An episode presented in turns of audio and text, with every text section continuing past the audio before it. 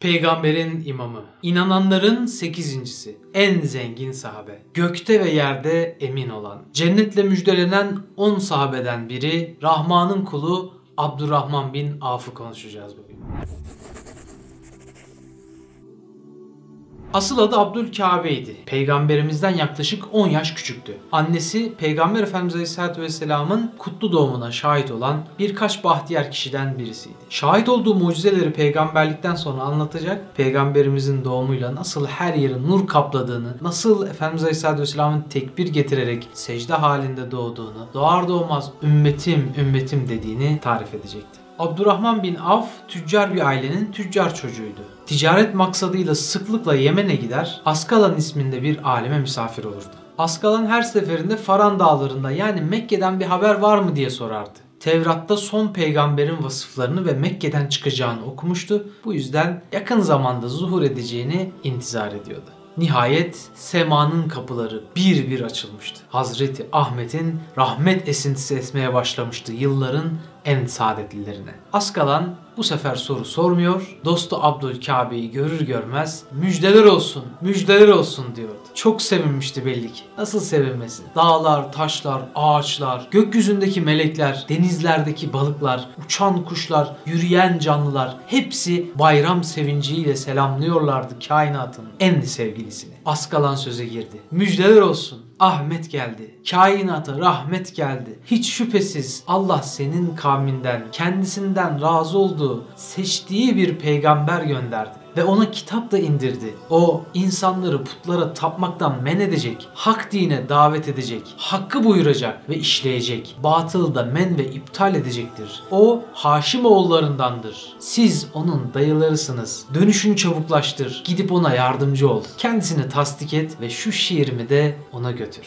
Askalan sözlerini tamamlamıştı. Geleceğin Abdurrahman'ı o zamanın Abdülkabesi hızla Mekke'ye döndü. Ticaret yoldaşı Hazreti Ebu Bekir'in kapısını çaldı. Ben yokken peygamberlik iddiasında zuhur eden oldu mu diye ona sordu. Hazreti Ebu Bekir onu elinden tuttuğu gibi huzura çıkardı. Hane-i Saadet'in kapısındaydı. Tarihin gördüğü en yüksek saadete erişmek üzereydi. Biraz sonra gireceği kapının arkasında kainatı yoktan var eden sonsuz güzellik sahibi Hazreti Allah'ın Habibim dediği güzeller güzeli vardı. Kendinizi o kapının diğer tarafında hissetsenize. Biraz sonra açacağınız kapıda güzeller güzelini göreceksiniz. O kapıdan giren bahtiyarlar arasına girecekti Abdurrahman birazdan. Ah keşke biz de o kapıdan girip o gül yüzlüyü görseydik. Canımızı, malımızı, her şeyimizi feda ederdik diyen milyonların hayalini kurduğu ama erişemediği o nimete adım atmak üzereydi. Kalbi heyecanla doluydu. Kapının ardında güneş mi vardı ki böyle nur parlıyordu? Cennet bahçesi mi vardı ki böyle güzel kokular esiyordu?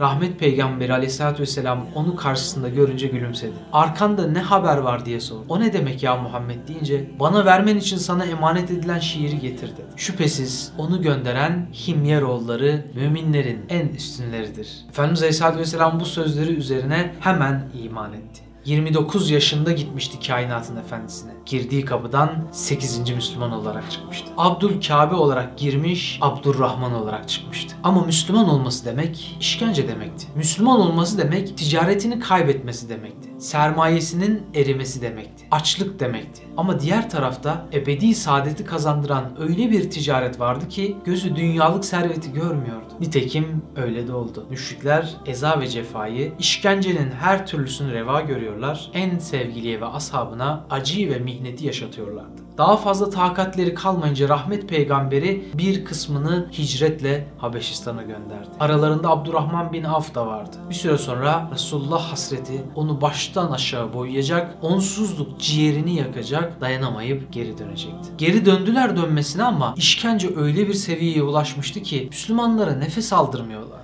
ve nihayet Medine'ye topluca hicretin kapısı açıldı. Abdurrahman bin Avf da Nurlu Nebi'nin yanında Kuba Mescidi inşasında, Mescid-i Nebevi'nin inşasında ve her fırsatta o gül kokusunun kalbi ele geçiren raihasının yörüngesinden ayrılmadı. Doya doya onu seyrediyordu. Nebiler Nebisi hicret eden muhacirlerle Medineli Ensar arasında muahat denilen ikili kardeşlik ilişkisini kurdu. Abdurrahman bin Avf'a ise Said bin Rebi'yi kardeş ilan etmişti. Saad Abdurrahman'ın koluna girdiği gibi onu evine götürdü. şimdi bile dinledikçe bizi hayrette bırakan şu sözleri söylemişti. Ey kardeşim ben Medine'nin en zenginiyim. Buyur malımın yarısı senindir. Buyur burası evim yarısı senindir. İki eşim var. Dilersen birini boşayayım onunla da sen evlen. Düşünün insanlık tarihinde hangi topluluk böyle bir seviyede kardeşlik yaşayabilmiştir? Hangi topluluk böyle bir samimiyete, böyle bir hislere kavuşmuştur ki malından, mülkünden yeni tanıdığı biri için vazgeçebiliyor? Bugün gerçek kardeşler bile en ufak bir miras meselesinde birbirine düşman olurken sahabenin yüksek mertebesini anlamak kolay olmayacaktır elbette. Sa'd bin Rebi Abdurrahman bin Af'a evini, malını, her şeyini vermeyi teklif edince Abdurrahman bin Avf da iyi hadi ver öyleyse ben o kadar malımı mülkümü arkada bıraktım geride bıraktım da geldim demedi. Onun verdiği cevap da bir kez daha hayran olacağımız bir manzarayı oluşturdu. Öyle bir şey söyledi ki o da ayrı bir destan gibi. Kardeşim Allah malını da evini de arsalarını da hanımlarını da sana mübarek eylesin senin olsun. Sen sadece bana bir ip ver ve pazarın yolunu göster. Sad bin Rebi ona bir ip verdi ve beraber Medine pazarına gittiler. Abdurrahman Abdurrahman bin Af günlerce hurma kasaları taşıdı. Hamallık yaptı. Hayatında ilk defa yapıyordu böyle bir işi. Fakat Allah ona böyle bir kabiliyet vermişti. Kişinin kendi eliyle kazandığından daha hayırlı bir mal olmadığını duymuştu Nebiler Nebisinden. O yüzden bu yükün altına giriyor, başkasına yük olmuyordu. Topladığı bir miktar dirhemle bir sermaye oluşturmuş, Medine dışındaki köylerden peynir gibi yağ gibi ürünler alıp getirip Medine'de satmaya başlamıştı. Birkaç gün içinde bu şekilde biriktirdiği parayla kendine yeni bir ev tutmuştu. Muahat kardeşi Sa'd bin Rebi'ye ayrı bir ev tuttuğunu haber verince Sa'd bin Rebi gözyaşlarını tutamadı. Niçin böyle yaptın kardeşim? Yoksa seni rahat ettiremedim mi? Bir kusurumu mu gördün? O kadar incelik, o kadar naiflik dolu ki bu ifadeler. Ve devam etti. Allah'ın beni helak etmesinden korkarım ne olur söyle dedi. Abdurrahman bin Avf ben peygamberimden kimseye yük olmamayı öğrendim.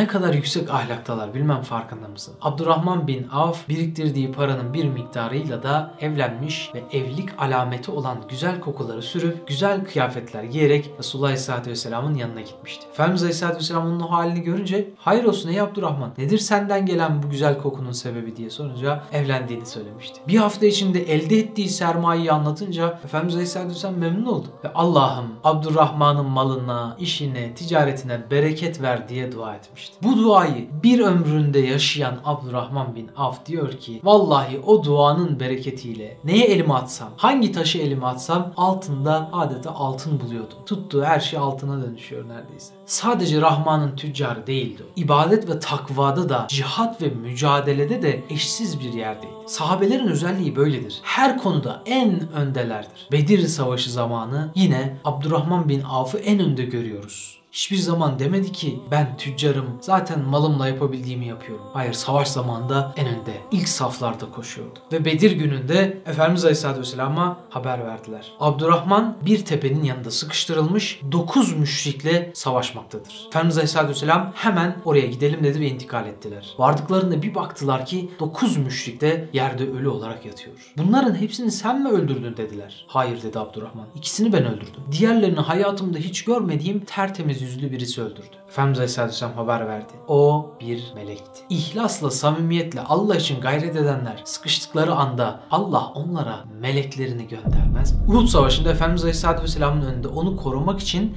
bedenini feda edercesine savaşan bir grup sahabeden birisiydi o. 21 yerinden yaralanmıştı. Atılan bir ok ile ayağı topal kalmıştı. İlerleyen yıllarda hicretin 6. yılında Dumetül Cendel seriyesine gitmek üzere kumandan tayin edilince Efendimiz Aleyhisselatü Vesselam'ın yanına apar topar aceleyle koştu. Aceleden sarığını eğri bağlamıştı. Bu ne hal ya Abdurrahman diye sorulunca Ya Resulallah sen görevi verince ne olur ne olmaz diye bütün işlerimi bitirdim. Alelacele geldim. Sarığımı saracak kadar dahi oyalanmadım deyince Efendimiz Aleyhisselatü Vesselam gel gel dedi. Karşısına oturdu onu. Kendi eliyle sarığını bağladı. Nasıl bağlandığını da tarif etti. Ve şu enteresan cümleyi söyledi. Allah temizdir, temiz olanı sever, güzeldir bilir, güzel olanı sever. İşte bizim peygamberimiz bir sarığın eğri sarılmasından dahi rahatsız olan zerafet, nezaket, estetik üzere rahatsız olan bir peygamber. Zerafet, nezaket, estetik onun dünyasında ne kadar önemli görüyorsunuz. Müslümanı da böyle görmek istiyor ve Allah'ın da böyle görmek istediğini ifade etmiş oluyor. Demek ki Müslüman giyimine, kuşamına, temizliğine azami ölçüde dikkat etmeli. Abdurrahman bin Avf asıl ticaretini dünyalık mal edinmek için değil,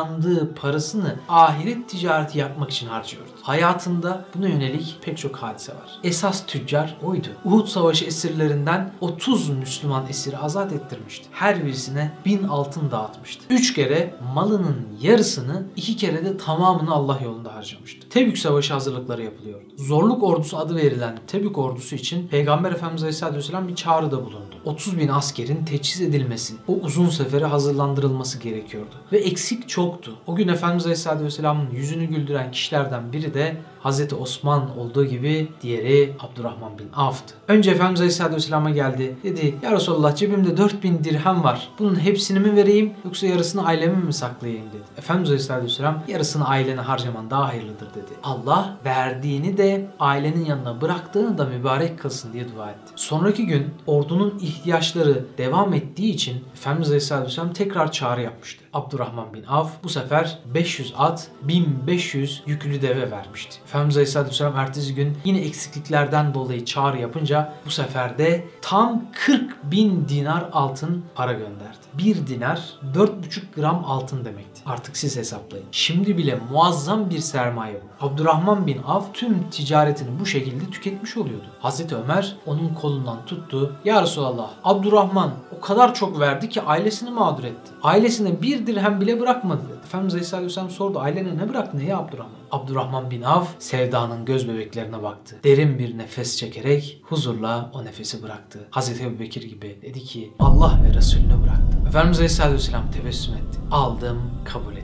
Halbuki Efendimiz Aleyhisselatü Vesselam çok sahabenin malının tamamını vermesini kabul etmemiş. Hatta kimisinin çeyreğini bile vermesine kabul etmediği olmuştu. Daha azını vermesini kabul etmişti. Ama konu Abdurrahman olunca esen rüzgarın şekli bir başka oluyordu. Onun gibi çok sevdiği nice sahabesine bazı lakaplarla seslenirken ona adıyla hitap etmeyi tercih ederdi. Abdurrahman, Rahman'ın kulu demek. Bundan güzel lakap mı vardı ki? Tebük dönüşünde Efendimiz Aleyhisselatü Vesselam ve Mughire bin Şube abdest almak için su aramak üzere uzaklaşmışlardı. Sahabeler bekledikçe beklediler fakat Efendimiz Aleyhisselatü Vesselam gelmemişti. Vakit çıkacak endişesine kapıldılar. Peygamberimizin gittiği yerde kılmış olabileceğini düşünüp Abdurrahman bin Avf'ı binlerce kişilik cemaatin imamı olarak seçtiler. Abdurrahman bin Avf namazı kıldırırken Efendimiz Aleyhisselatü Vesselam yetişti ve onun arkasında namaza durdu. Ne büyük bir şeref ki peygambere imamlık yapmıştı. Ama kendisi bu durumdan çok utanmıştı. Efendimiz Aleyhisselatü Vesselam ise iyi yaptınız, ne güzel kıldırdınız karşılığını vermişti ve eklemişti. Bir peygamber salih bir kimsenin arkasında namaz kılmadıkça ruhu kabz olmaz. Bu da Abdurrahman bin Af için bir senet hükmündeydi. Salihti, alimdi, komutandı, tüccardı, istikametliydi. Hazreti Ebubekir'in halifelik döneminde baş danışmanlardan biriydi. Hazreti Ömer'in halifelik döneminde Abdurrahman bin Avf yanındayken Hazreti Ömer konuşmaz, önce onun konuşmasını bekler.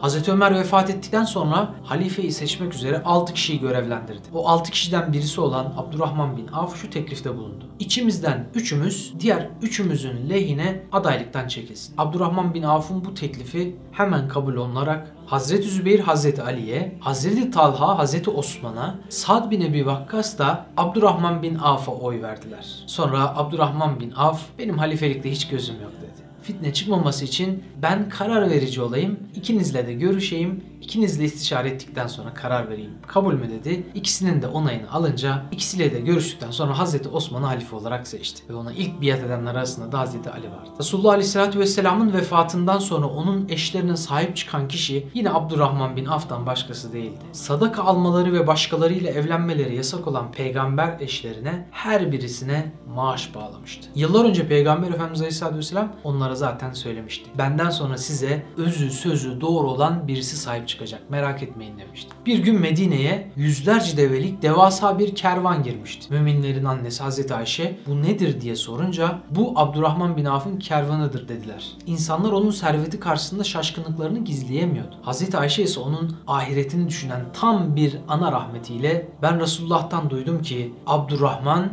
cennete emekleyerek girer dedi. Abdurrahman bin Avf ise o 700 deveyi tüm yükleriyle beraber Allah yolunda tasadduk etti. Tüm ticaretini sadaka olarak verdi. Soruyorum kim yapar? Biz Allah yolunda bir dirhem vermeye elimiz titrerken nasıl olur da sahabelerin yerinde olsaydım keşke diyebiliriz. Nasıl olur da böyle fedakarlar ile aynı cenneti isteriz. Rabbim bizim bu hallerimizi bağışlasın. Bir gün müminlerin annesine şöyle dedi. Malın çokluğu helake sebep olur. Bundan endişe ediyorum dedi. Efendimiz Aleyhisselatü Vesselam'ın eşi Ümmü Selime radıyallahu anh ise fakat Allah yolunda sarf edilen mal böyle değildir deyince rahatladı. Çünkü kendisi zaten malını Allah yolunda sarf ediyordu. Zaten cennete emekleyerek girmesi ise malın çokluğundan ziyade Hazreti Ayşe'nin söyleyişine bakılırsa onun cennete girme sevincindendir. Zira malın çokluğu hata değil, malınla cihat etmeme hatadır. Oruçluydu bir gün. Önüne iftar etmesi için mükellef bir sofra kuruldu. Sofraya bakınca hüngür hüngür ağlamaya başladı Abdurrahman radıyallahu anh. Hanımı sordu niçin ağlıyorsun bir hata mı yaptım? Hayır dedi. Musab bin Ümeyr'i hatırladım. O bizden sonra girdi bu yola. Allah yolunda her fedakarlığı yaptı. Her çileyi çekti. Yokluğa rağmen her şeyini ortaya koydu. Her şeyi vererek hiçbir şey kalmayınca ebedi olarak esas şimdi her şeyi elde etti. Müslüman olduğunda kıyafetinde mücevherler, elmaslar vardı. Ama yıllar sonra şehit olduğunda Uhud'da onu gömerken üstünü örtecek bir kıyafeti bile yoktu. Kefen bulamadık. Başını örtünce ayakları açılıyor, ayaklarını örtünce başı açılıyordu. O dünya malını elinin tersiyle itti.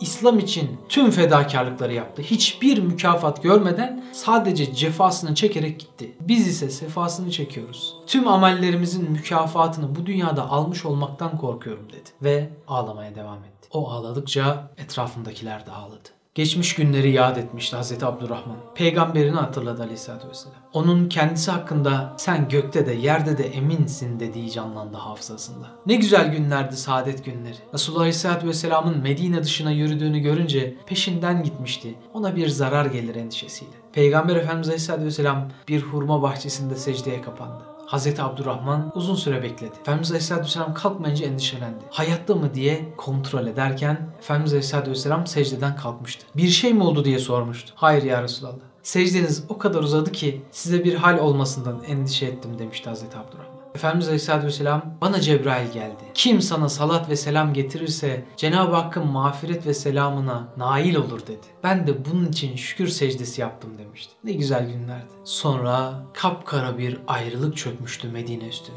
1400 yıldır nice yağmurlar yağdı. Ama hiçbir yağmur sahabelerin o gün döktüğü gözyaşı kadar şiddetli değildi. Hiçbir bulut da o gözyaşlarını bırakan kara bulut gibi çöken ayrılık kadar kara değildi. Vefat haberini veren Medine'den yükselen ses dünyanın hatta kainatın hatta zamanın duvarlarını aşıyor ve keder tüm yürekleri çepeçevre sarıyordu. 23 senedir her nefesini takip ettiği Nebiler Nebisi'nin tatlı yüzünü bir daha göremeyecek olmanın ızdırabıyla kavrulmuştu gönüller. Hala sevda yangınıydı kalplerinde yanan ateş. Zira ayrılık da sevdaya dahildi. Abdurrahman bin Avf insanlık tarihinin gördüğü en başarılı tüccarlardan biriydi. Malını ebedi yatırımlara yatırmış, sonsuz kazançlar elde etmişti. Üstad Bediüzzaman'ın da dediği gibi kabrin arkası için çalışınız. Hakiki saadet ve lezzet ondadır. Benim o kadar servetim yok ben nasıl böylesine bir ahiret ticareti yapabilirim diyorsanız Sözler kitabında 6. sözde geçen Tevbe suresinin 111.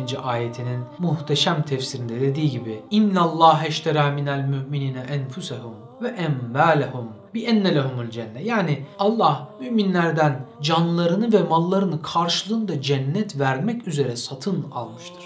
Onunla yaptığınız bu alışverişten dolayı müjdeler olsun size. İşte bu büyük bir ticaret, büyük bir kazançtır. Rabbim gözümüzü, gönlümüzü, aklımızı, kalbimizi Allah yolunda harcayarak esas ticareti yapanlardan eylesin. Allah'a emanet olun. Osman Sungur Yekin'in beklenen kitabı çıktı. Bir gün Anneler de Gider adlı kitabını kitapyurdu.com ve Nüve Design sayfalarından temin edebilirsiniz.